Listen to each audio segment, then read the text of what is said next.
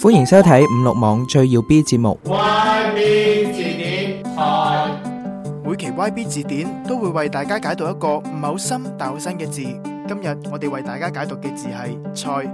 菜通常係指蔬菜，而菜喺廣東話入邊有另一個意思，就係、指女朋友或者係老婆。所以前度女友我哋可以叫做隔夜菜。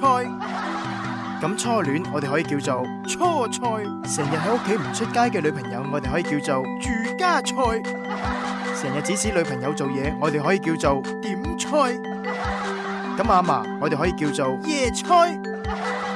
咁阿嫲以前係班花，我哋可以叫做椰菜花。咁阿媽，我哋可以叫做巴菜。如果阿媽攞住支士巴拿，我哋又可以叫做巴塞羅那。到咗以後，我哋又應該點樣稱呼我哋嘅新抱呢？紫菜。幸福到一堆新抱圍住你氹氹轉，我哋可以叫做四周紫菜。咁酸心抱，我哋可以叫做酸菜。咁如果酸心抱浸過鹹水返嚟，我哋可以叫佢做鹹酸菜。三十幾四十歲都仲未嫁得出去嘅女人，我哋可以叫佢做正菜。每個月都要你上繳工資嘅女朋友叫做，咁咪即係每個月要壓榨我，實係榨菜啦。搞到你頭都大埋嘅女朋友叫做大頭菜。喺印刷廠做嘢嘅女朋友，我哋叫佢做油麥菜；溝女我哋叫做南方就叫芥菜，而北方就叫泡菜。咁朱教授不如推薦一下大家去邊度溝女好啊？咁梗係茂名嘅水東啦，因為水東芥菜啊嘛。唔中意食甜嘢嘅女朋友，我哋可以叫佢做小糖菜；身材標青嘅女朋友叫做菠菜。咁請問邊個唔中意身材標青嘅女人做佢女朋友㗎？菠菜冬。女朋友唔開心嘅時候，我哋可以叫做菜單；喺屋企嘔到發毛嘅女朋友，我哋叫做梅菜。後來先知道佢係舅父養大嘅，我哋可以叫做梅菜扣肉。未夠稱嘅女朋友叫做娃娃菜。女朋友每日朝頭早都要排隊搭車，我哋可以叫做招牌菜。女朋友係舞台劇演員，我哋叫佢做表演菜。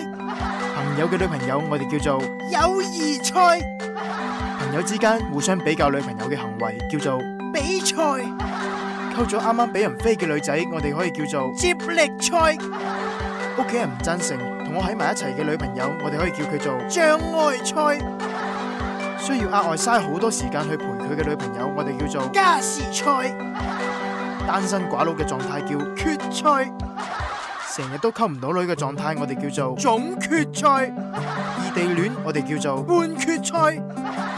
想要女朋友，我哋叫做球賽；韓國人想要女朋友，我哋叫做棒球賽；成班兄弟及住同一條女，我哋叫做團體賽；女朋友發燒，我哋叫做熱身賽；飛咗條女，我哋叫做淘汰賽；陳冠希打電話俾女朋友，我哋叫亞冠聯賽；中意打英雄聯盟嘅女朋友，我哋叫做排位賽；你當佢做備胎嘅女朋友，我哋叫做預選賽。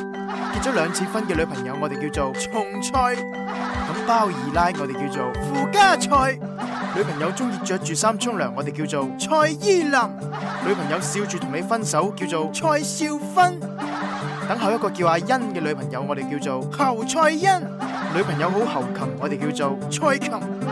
女朋友面上有粒痣，我哋叫做蔡一痣。成日換香水嘅女朋友，我哋叫做蔡百味。唔中意太黑嘅女朋友，讓咗俾老豆溝，我哋叫做塞德克巴萊。你外父唔見咗部寶馬，我哋叫做塞翁失馬。女子學院建校嘅目的係育才，咁佢哋嘅班級叫做菜班。咁如果我喺施工地盤做嘢，咁我女朋友叫盤菜。咁如果佢嚟探我班，成班麻甩佬會有特殊嘅心理反應，咁呢個狀況我哋叫做滿漢全席。多謝崔教授精彩嘅解釋，相信大家對菜都有新嘅認識。今期節目就到呢度，我哋下期再見。